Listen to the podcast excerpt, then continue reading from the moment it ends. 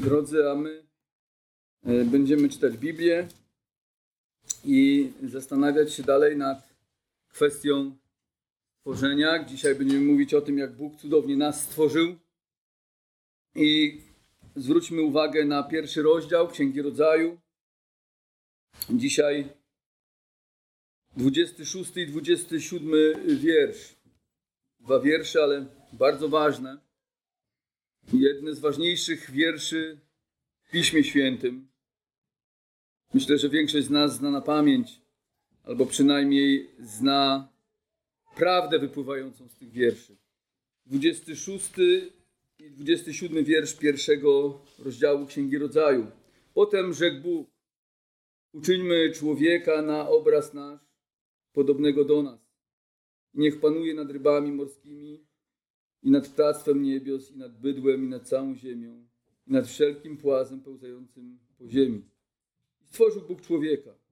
Na obraz swój, na obraz Boga stworzył go. Jako mężczyznę i niewiastę stworzył ich. Panie, dziękuję Ci za to słowo i pomóż mi wyjaśniać, zwiastować, pomóż nam się zbudować i przemów do nas przez to słowo dzisiaj. Amen. Tak jak mówiłem, drodzy, wielokrotnie, nie wierzę w przypadkowe powstanie życia. Nie wierzę w ewolucję. Mo być może nigdy w to nie wierzyłem, nie zastanawiałem się wcześniej. Zanim nie zacząłem poważnie myśleć o Bogu, chyba nie wierzyłem nigdy w ewolucję.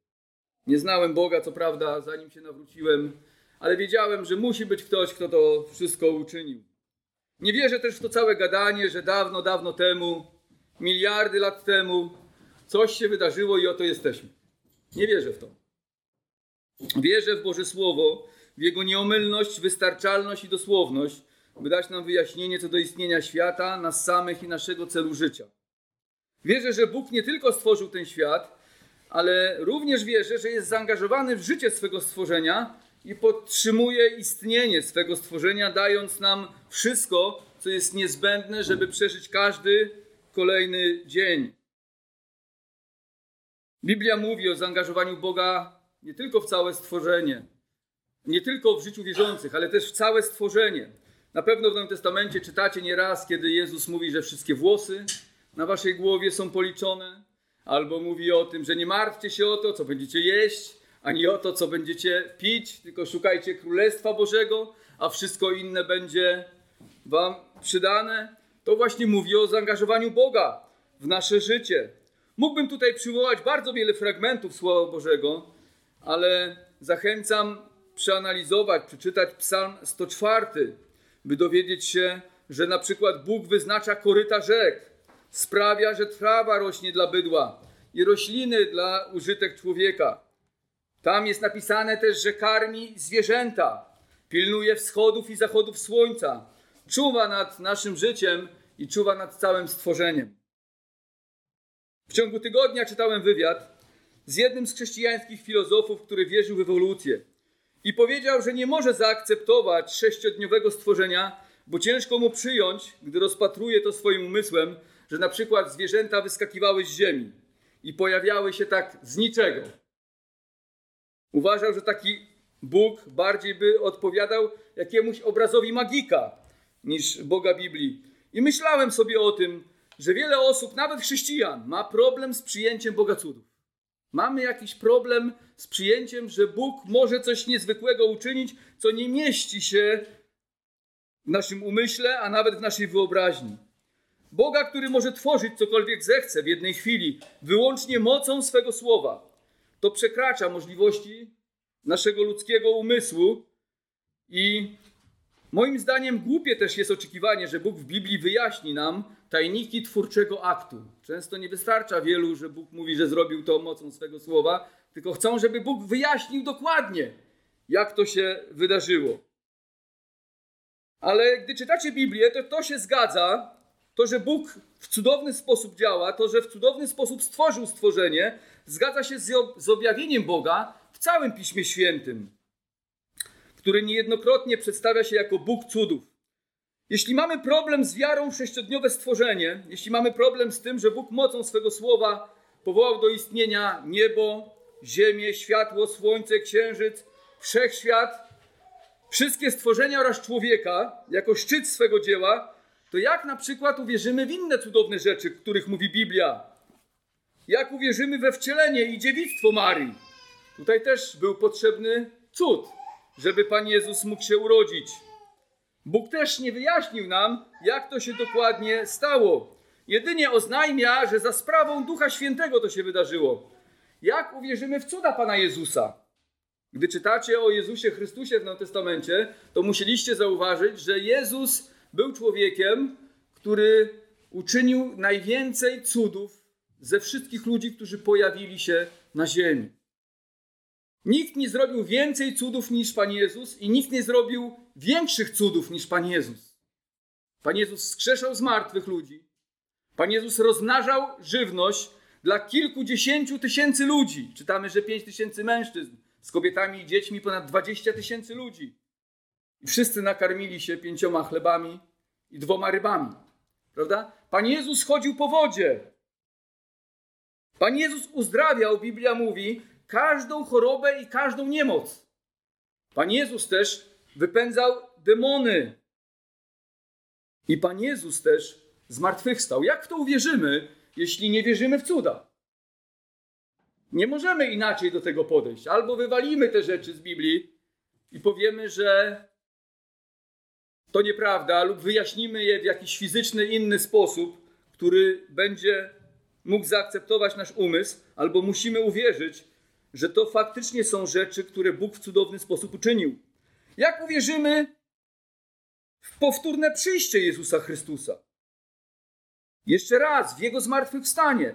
Nie wiem, czy pamiętacie, ale apostoł Paweł w 15 rozdziale pierwszego listu do Koryntian powiedział, że jeśli nie wierzymy w zmartwychwstanie, nie możemy być zbawieni. Zobaczcie, jakie to jest ważne. Jeśli nie wierzysz w zmartwychwstanie Chrystusa, nie będziesz zbawiony. Jeśli nie wierzysz, że Jezus zmartwychwstał. Dlatego, że nie może być ci przebaczone, bo nie wierzysz w Niego jako, jako Pana i Zbawiciela. Jeśli On nie zmartwychwstał, to znaczy, że wciąż, mówi apostoł Paweł, jesteśmy w swoich grzechach, bo nie pokonał śmierci i nie zapłacił za nasze winy, a Bóg nie wzbudził go z martwych. Niestety, odejmowanie Bogu mocy i kwestionowanie stworzenia nie sprawi, że łatwiej będzie człowiekowi uwierzyć, bo być może dlatego to się robi, żeby ludzie łatwiej mogli przyjąć, kim jest Bóg. Może sprawi, że Bóg wyda się bardziej ludzki, ale na pewno będzie mniej cudowny i mniej boski.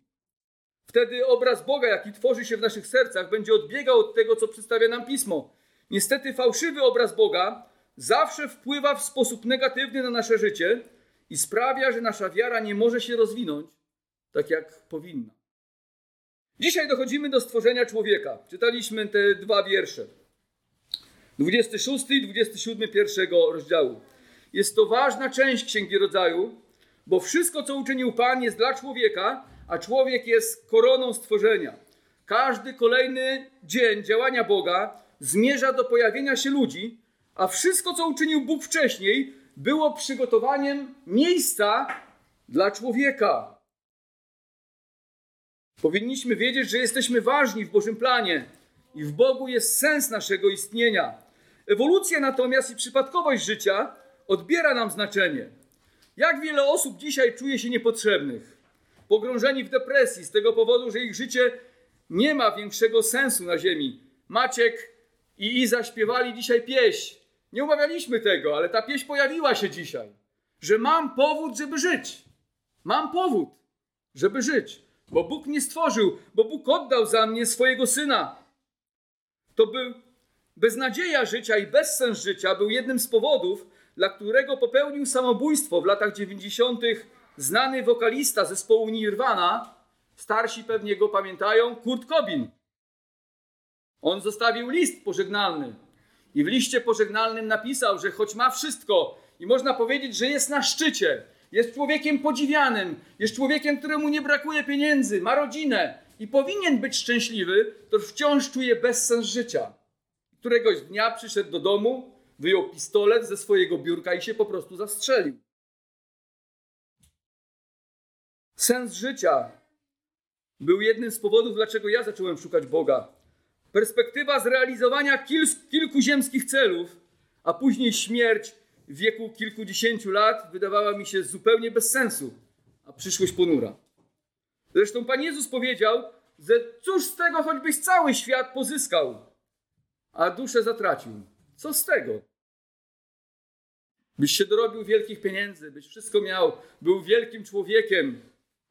Inaczej mówiąc, Jezus zadał pytanie, jaki jest sens zdobycia wszystkiego bez wieczności? Jaki sens zdobyć wszystko bez wieczności? Po prostu miniesz się ze swoim powołaniem, bo Bóg powołał człowieka do tego, żeby żył w wieczności. Niestety człowiek zbuntował się przeciw Bogu i porzucił Boga, dlatego na świat weszła śmierć. Psalm 8 tak mówi o człowieku. Psalm 8, wiersz 5 do 9.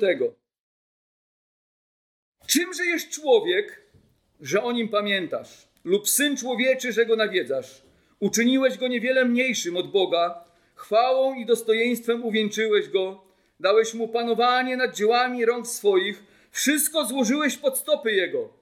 Owce i wszelkie bydło, nadto zwierzęta polne, ptactwo niebieskie i ryby morskie, cokolwiek ciągnie szlakami mórz. Czymże jest człowiek? Czymże ja jestem, ty jesteś, że Bóg o nas pamięta?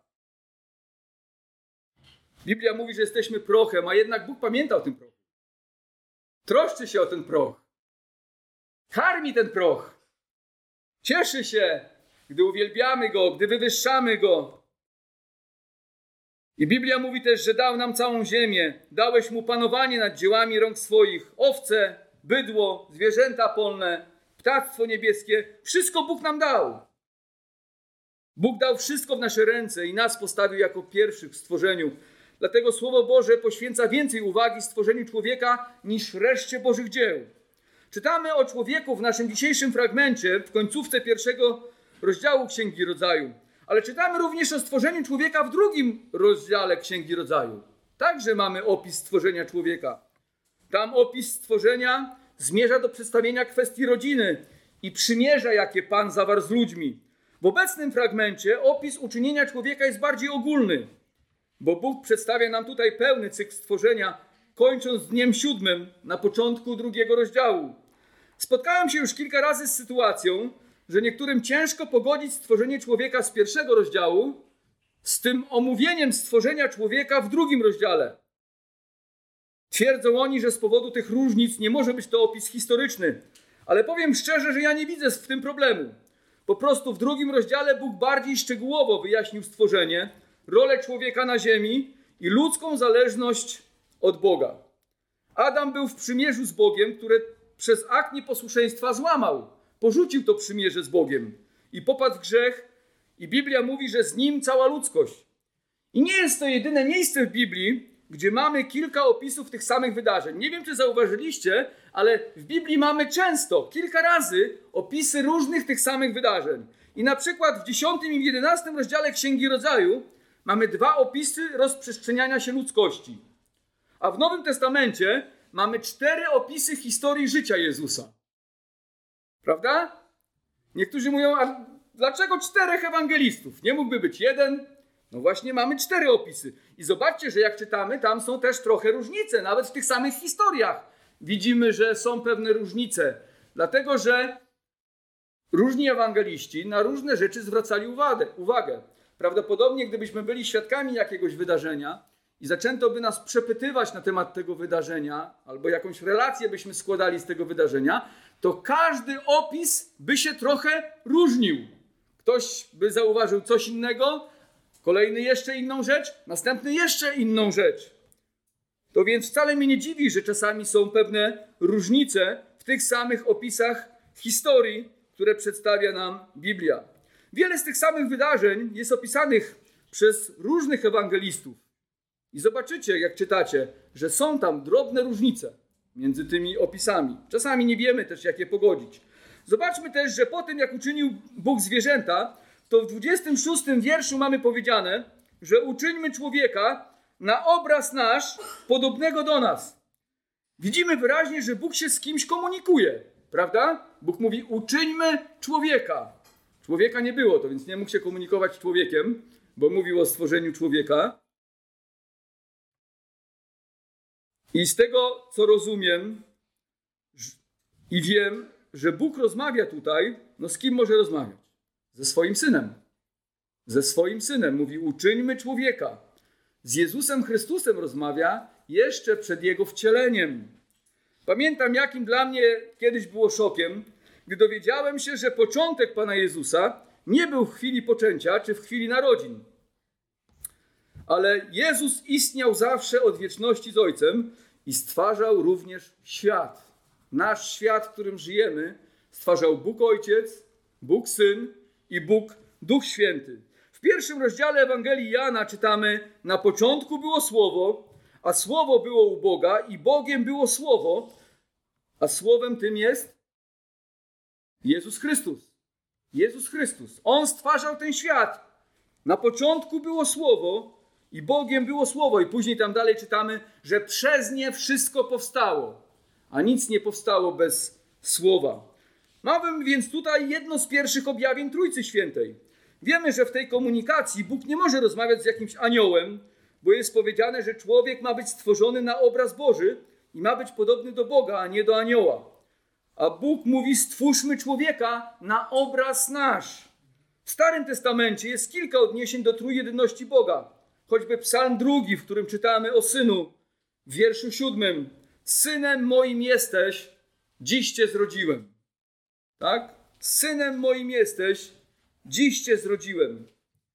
To więc Bóg przedstawia nam się w pierwszym rozdziale Księgi Rodzaju jako Bóg, który jest osobą złożoną, Bóg trójjedyny.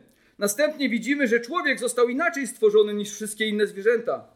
Wprawdzie wszyscy zostaliśmy uczynieni z tych samych materiałów, z prochu ziemi i podobnych pierwiastków, to jednak człowiek, mężczyzna i kobieta zostali uczynieni na podobieństwo Boga w odróżnieniu od zwierząt.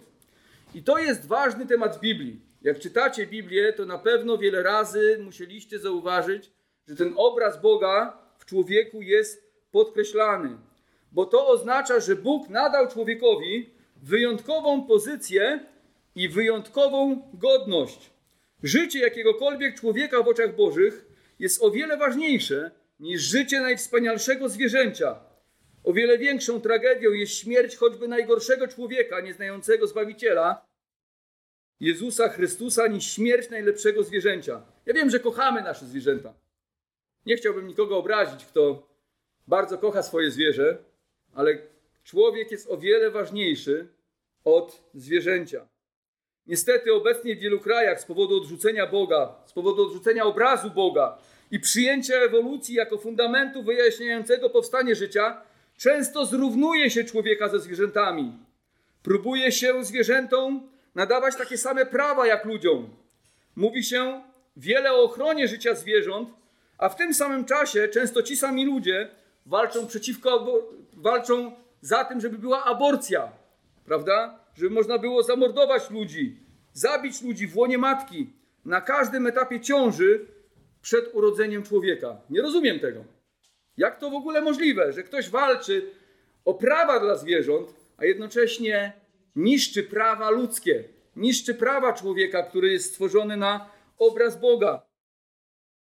Jakiś czas temu pewien chłopak chodził po ulicach z prośbą w Warszawie o podpisanie petycji w sprawie ochrony żabiego skrzeku. Wiecie, co to jest żabi skrzek? To są jaja żaby, prawda? Żabi skrzek.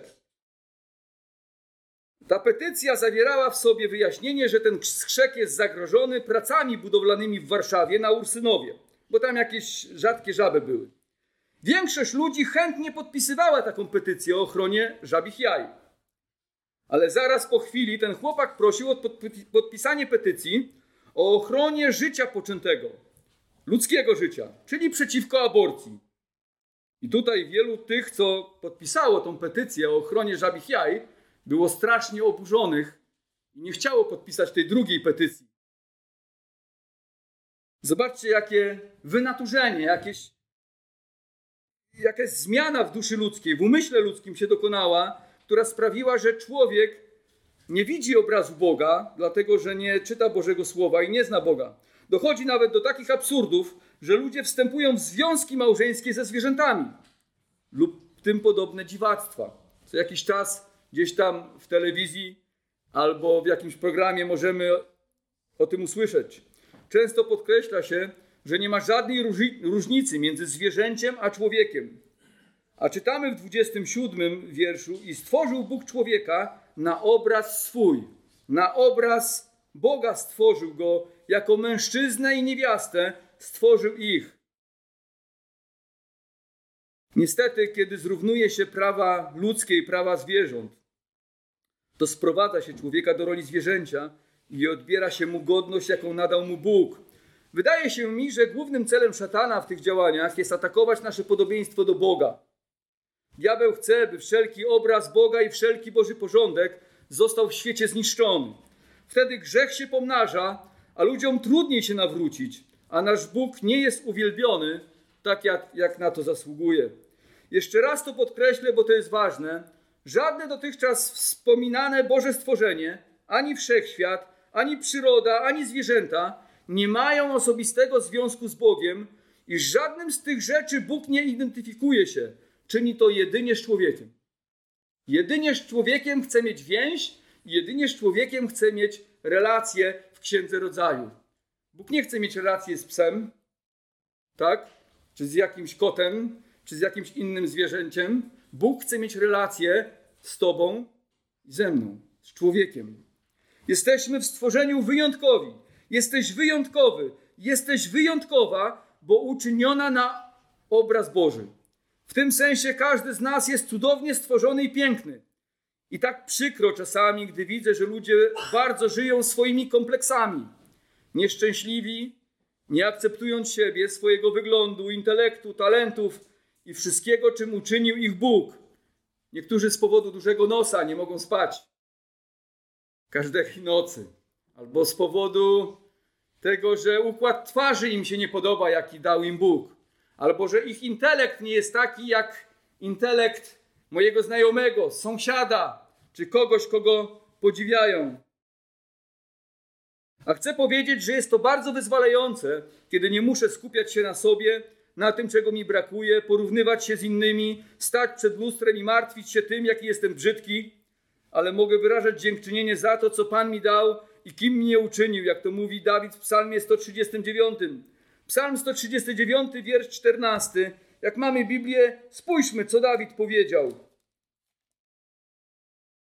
Wysławiam Cię za to, że cudownie mnie stworzyłeś. Cudowne są dzieła Twoje i duszę moją znasz dokładnie. Wysławiam Cię za to. Dziękuj Bogu za to, że cudownie Cię stworzył. Każdego z Was. Jesteście cudownymi ludźmi, uczynionymi na obraz Pana Boga. Być może ktoś z nas dzisiaj nie widzi tego, że jest piękny i cudowny, bo został stworzony na Boży obraz i nie potrafi za to dziękować Bogu. Jeśli dotychczas tego nie dostrzegałeś lub nie dostrzegałaś i więcej narzekałaś czy narzekałeś niż dziękowałeś Bogu za to, kim cię uczynił, to przeproś za to Boga i wysławiaj Go oraz dziękuj Mu za to, jak wspaniale cię uczynił i sprawił, że nosimy Jego obraz. Wyróżnił nas w stworzeniu. To jest niesamowite. Zauważmy również, że całe stworzenie kiedyś zostanie zniszczone. Mówi o tym apostoł Piotr w swoim liście, że wszystko na ziemi spłonie, zostanie zniszczone, a Bóg powiedział, że będzie nowe niebo i nowa ziemia. Ale ze starego stworzenia zostaną ludzie odkupieni przez Chrystusa. Ludzie zostaną, ludzie nie zostaną zniszczeni. Tych, których Jezus odkupił, będą z Bogiem na zawsze. Człowiek jest związany z Bogiem i Bóg ofiarował nam część siebie, dał nam w jakiś sposób swoją chwałę. Muszę przyznać, że nie do końca to rozumiem i wielu nie rozumie tego.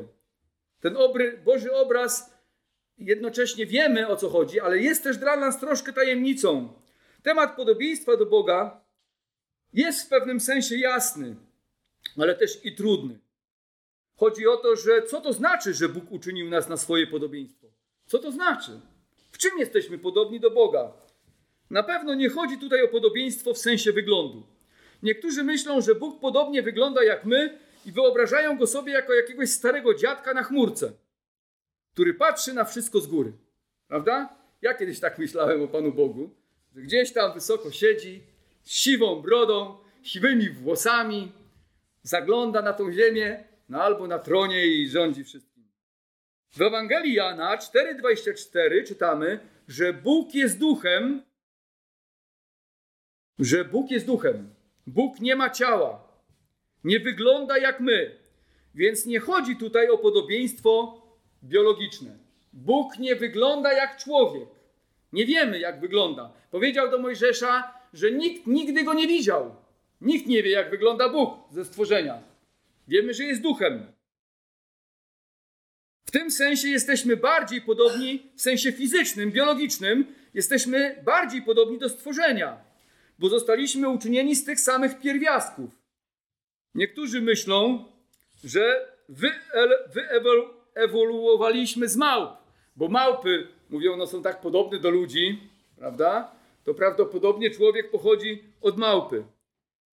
Jesteśmy podobni do stworzenia, dlatego że stworzył nas ten sam Stwórca. A jednak nie jesteśmy tożsami ze stworzeniem i bliżej nam do Boga niż do stworzenia. To jest kolejna rzecz, która wyklucza ewolucję.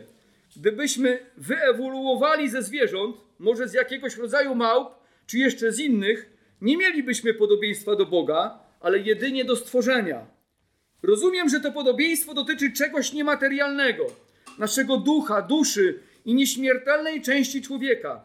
Czyli to jest coś, co sprawia, że jesteśmy ludźmi. Coś odróżnia nas od zwierząt. I to jest właśnie ta niematerialna część, którą Bóg nam dał. Jest to podobieństwo duchowe, moralne i społeczne. Człowiek jest istotą w odróżnieniu od zwierząt samoświadomą, podobnie jak Bóg. Czyli Bóg dał nam możliwość rozumieć własne istnienie. Możemy myśleć, tworzyć, dokonywać wyborów i rozważać je, jak to sam Bóg czyni. Mamy poczucie piękna, potrzebę tworzenia pięknych dzieł, zachwycamy się nimi, oglądamy je, tworzymy muzykę. Dzisiaj mieliśmy okazję śpiewać, grać na chwałę Boga. Jesteśmy wrażliwi na tym tle. Dotyka to nas. Gdy stoimy przed pięknym obrazem i podziwiamy go, to w jakiś sposób poruszone są nasze emocje i nasze uczucia. Gdy słuchamy dobrej muzyki czy śpiewamy, zaangażowani jesteśmy w życie muzyczne, to też są poruszone nasze uczucia. Posiadamy również podobieństwo moralne do Boga, czyli jesteśmy moralnie wrażliwi i moralnie świadomi. Rozumiemy, co jest dobre, a co złe, co jest grzechem, a co jest święte. Pierwotnie człowiek był moralnie doskonały, ale w dużej części to podobieństwo utracił. Jednak w swej istocie wciąż zachowaliśmy znaczną część obrazu Boga.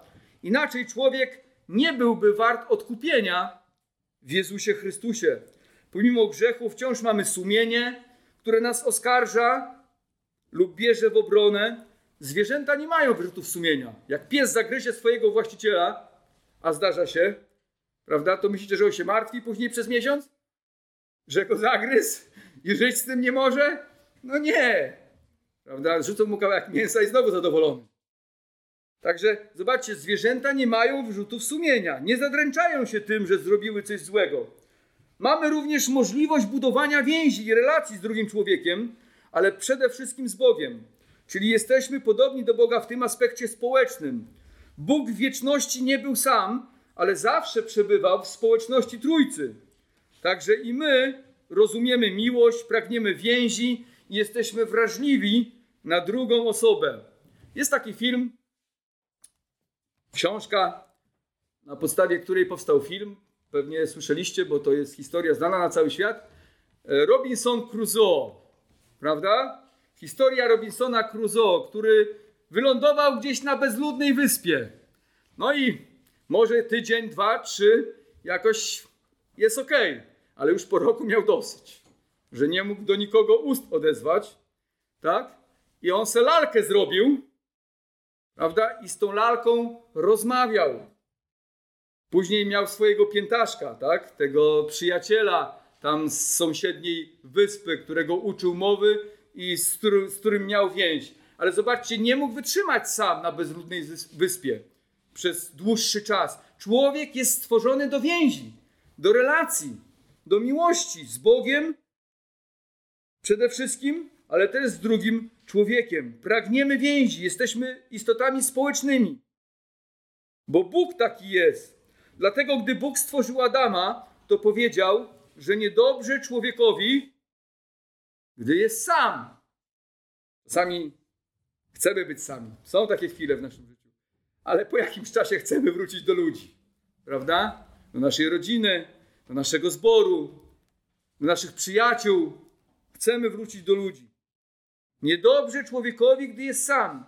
Posiadamy uczucia głębsze, osobistą wrażliwość, obrażamy się, gniewamy, cierpimy nie tylko fizycznie, ale także emocjonalnie. Pragniemy, potrafimy współodczuwać i mieć empatię w stosunku do drugich ludzi. Przypomnijmy sobie, że najważniejsze przykazanie, o jakim mówił Pan Jezus, dotyczy więzi i brzmi ono: Będziesz miłował Pana Boga swego z całego serca swego i z całej duszy swojej, z całej myśli swojej i z całej siły swojej, a bliźniego swego jak siebie samego. Ewangelia Łukasza 10:27. I to nam wiele mówi o Bogu, że nasz Bóg jest Bogiem relacji i pragnie osobistej więzi z każdym człowiekiem, ze mną i także z Tobą. W takiej więzi był zawsze Ojciec, Syn i Duch Święty i nas również uczynił do głębokiej relacji. Niestety w wyniku upadków grzechu traciliśmy więź z Bogiem. Bóg wypędził człowieka z raju za bunt i nieposłuszeństwo, ale Chrystus, umierając za nasze grzechy na krzyżu, odzyskał dla nas możliwość wiecznej relacji z Bogiem, w którą możemy wejść przez wiarę w Jezusa Chrystusa. Choć jak mówiłem, podobieństwo nie dotyczy fizycznych rzeczy, to jednak Bóg stwarzając nasze ciało, dał nam pewne możliwości, które On sam posiada, nie tylko nam, ale też innym istotom w stworzeniu. Możemy tworzyć jak On. To nas odróżnia od zwierząt i być zadowoleni z tego, co uczyniliśmy. Praca jest ciężka, ale jak coś ciekawego zrobisz, tak? Ostatnio czytałem o kobiecie, która w dwa lata sama zbudowała dom w Stanach Zjednoczonych, chyba 300 metrów. Mąż, ją zostawił i postanowiła, piątkę dzieci miała, i postanowiła, że zbuduje dom. I z YouTube'a od zera sama zbudowała dom. I myślę sobie, jak myślałem o tej kobiecie, jak stanęła i spojrzała na ten dom już po tych kilku latach, jaka musiała być dumna z tego, że udało jej się to uczynić, że podjęła się takiego niesamowitego wyzwania i Bóg pozwolił jej to ukończyć. Jesteśmy zadowoleni z naszych dzieł. Jeśli coś dobrze zrobimy, cieszymy się. Jesteśmy dumni z tego. Jeśli pracownik dobrze wykona swoją pracę i spojrzy na nią, że jest dobrze wykonana, dobrze się z tym czuje. Jeśli artysta dobrze namaluje obraz, dobrze się z tym czuje. Jeśli pisarz dobrze napisze książkę, jest dumny ze, ze swojego dzieła. Cieszy się z tego, że mógł to uczynić. I Bóg nam to dał. Bóg był zadowolony ze swego dzieła. W każdym kolejnym dniu widział, że to było dobre. Bóg dał nam również możliwość słyszeć, widzieć, rozumieć, czuć w sensie dotyku i zapachu. I również to jest powiedziane o Bogu, choć nie ma ciała. Ale wiemy, że Bóg słyszy, słyszy nasze modlitwy, ale też i narzekania oraz bluźnierstwa. Bóg widzi wszystko i wszędzie, choć nie ma fizycznych oczu, ale Biblia mówi, że Jego duchowe oczy przeglądają całą ziemię i wypatrują tych, którzy Go szukają i wzmacniają takich ludzi. Kiedyś rozmawiałem z neurochirurgiem i on mówi, wiesz co, nie mogę w to uwierzyć. Nie mogę uwierzyć, że coś, co nie ma mózgu, może myśleć. Czyli nie ma tam tych neuronów, nie ma tam tych białek wszystkich. Mówi, jak to możliwe, że taki duch mógłby myśleć? Rozumiał po prostu w sposób fizyczny. Ale Biblia mówi, że Bóg myśli, czuje, słyszy. Możemy podobnie jak Bóg komunikować się na wysokim poziomie, czego zwierzęta nie potrafią. Obecnie na Ziemi jest około 5 tysięcy języków i żadne zwierzę nie potrafi się ich nauczyć. Wprawdzie są zwierzęta bardziej rozwinięte, które mogą przyswoić sobie nawet po kilkaset słów, na przykład małpy, ale nie potrafią się komunikować językiem w sposób złożony, a jedynie na zasadzie pewnych komunikatów, odbierania haseł i wykonywania komend. Ciekawostką jest to, że pomimo istnienia około 5 tysięcy języków, możesz wziąć dowolny język i przetłumaczyć go na inny ludzki język i wyrazić to samo, co w tamtym języku, ponieważ elementy strukturalne języka są wszędzie takie same u wszystkich ludzi. Dlatego na przykład, gdy pojadą do jakiegoś plemienia, którego języka nie znają, lingwiści, prawda, którzy znają strukturę języka, to bardzo łatwo mogą napisać gramatykę tego języka. Oczywiście to trwa jakiś czas, to nie jest łatwe. Ale dzięki temu, że wszystkie języki świata mają taką samą strukturę, to wszyscy ludzie mogą się ich nauczyć i przetłumaczyć to, co powiedzieli na inny język. Odrzucenie Boga jest tragiczne w skutkach. Odrzucenie obrazu Boga jest tragiczne w skutkach nie tylko dla jednostek, ale dla całych społeczeństw. To właśnie fakt, że posiadamy obraz Boga sprawia, że każda istota ludzka zasługuje na ochronę życia już od samego poczęcia. Na taką ochronę zasługują nienarodzone dzieci, ale nie tylko. Też ludzie chorzy, zniedołężniali, upośledzeni czy starzy. Krzywdzenie takich ludzi, pozbawianie ich życia lub prawa do życia jest grzechem przeciwko samemu Bogu. Jest niszczeniem Jego obrazu w tym świecie. Jeśli, społeczeństwo jeśli społeczeństwa odrzucają obraz Boga w człowieku, to często przestają cenić ludzi, którzy w ich ocenie niewiele dla spo do społeczeństwa wnoszą.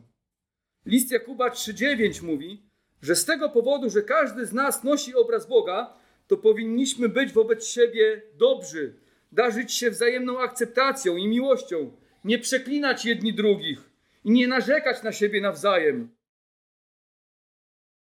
Drodzy, sporo powiedziałem na temat naszego podobieństwa do Boga, ale też mam wrażenie, że jeszcze więcej nie powiedziałem. Tak ostatecznie tylko Bóg zna pełny zakres naszego podobieństwa do siebie. To jest głęboki temat. Nie wiem, czy jest do wyczerpania w tym świecie, czy jesteśmy w stanie dotrzeć do, w pełni do głębi tego tematu. Ale to, co należy powiedzieć jeszcze, co już wspominałem, że grzech bardzo mocno zdeformował nasze podobieństwo do Boga i w Chrystusie odzyskujemy je. Upodabniając się do Jezusa w naszym chodzeniu z Nim, z każdym dniem obraz Boga w nas odnawia się. Gdy zaczniemy bardzo poważnie traktować obraz Boga w człowieku, to nie będziemy już odrzucali ludzi słabych, niepotrzebnych, biednych, trudnych, ale zaczniemy ich przyjmować, jak przyjął nas Bóg w Chrystusie, pomimo naszych grzechów. Drodzy, co to jest? Banknot. Stuwa. Banknot stu złotowy. Ile jest wart ten banknot? Ile? Jaką on ma wartość? 100 złotych. On jest wart 100 złotych. A jeśli bym go rozerwał i skleił, ile będzie wart? Wciąż będzie wart 100 złotych. Tak? A jeśli go zgniotę?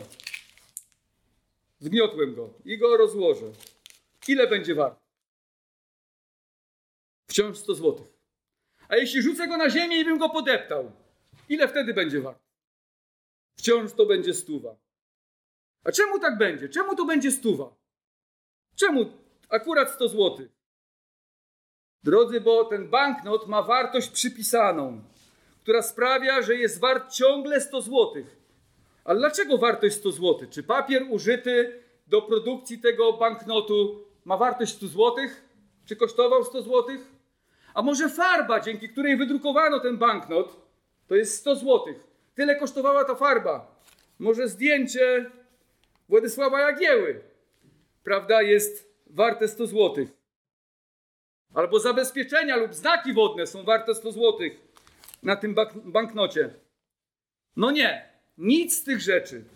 Ten banknot jest wart 100 zł, ponieważ zrobił go ktoś, kto miał prawo stwierdzić, że właśnie ma taką wartość. Zostałeś stworzony na obraz Boga. On ma władzę, by powiedzieć, że masz wartość. Dużo większą jak 100 zł. Masz wartość, to powiedział Bóg. Każdy z Was ma wartość. Jesteś cenny, jesteś cenna. Nieważne, co by się z Tobą stało, może czujesz się zdeptany, zgnieciony czy bezwartościowy, albo złamany.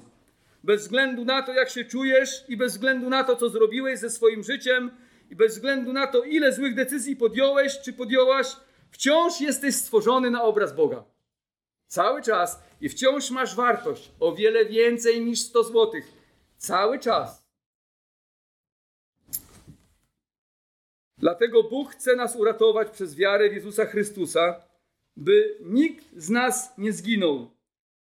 Potem rzekł Bóg, uczyńmy człowieka na obraz nasz, podobnego do nas, i niech panuje nad rybami morskimi, i nad ptactwem niebios, i nad bydłem, i nad całą ziemią, i nad wszelkim płazem pełzającym po ziemi. I stworzył Bóg człowieka na obraz swój, na obraz Boga stworzył ich, jako mężczyznę i niewiastę stworzył ich. Amen. Powstańmy i pomódlmy się. Panie nasz Boże, bardzo dziękujemy Ci, że wyróżniłeś nas w stworzeniu, że dałeś nam swój obraz. Trochę to rozumiemy, Boże, ale też nie do końca. Chciałbym zrozumieć to bardziej i wierzę, że kiedyś, kiedy spotkam się z Tobą, o wiele bardziej będziemy rozumieć, co to znaczy nosić Twój obraz. Ale Panie, pomóż nam doceniać to, pomóż nam szanować drugiego człowieka, wiedząc, że każdy człowiek nosi Twój obraz. Nieważne, czy jest chory, słaby, czy jeszcze nienarodzony, każdy człowiek ma Twój obraz. I pomóż nam traktować to bardzo poważnie. Pomóż nam traktować to poważnie w naszym zborze, wobec innych, naszych braci, sióstr, może czasami trudnych, którzy również noszą Twój obraz. Abyśmy zawsze wiedzieli o tym. Byli dla siebie dobrzy, mili, uprzejmi, pomagali sobie nawzajem. Panie, proszę Cię też o tych, którzy odrzucili Twój obraz. A jest mnóstwo takich ludzi. I widzimy, co się dzieje w wielu społeczeństwach. Boże, ludzie, którzy odrzucili Twój obraz, niszczą drugiego człowieka, bo nie ma dla nich żadnej wartości. Panie, wybacz im. Boże, wybacz naszemu krajowi. Też kiedy ludzie decydują się na aborcję, kiedy rządy pozwalają na aborcję. Boże, i widzimy to w Europie i w wielu innych krajach. Zmiłuj się, Panie. I proszę Cię, żeby u nas nigdy nie weszło takie oficjalne prawo, że aborcja będzie możliwa w każdym czasie i na każdym etapie ciąży. Boże, zmiłuj się nad naszym krajem. Amen.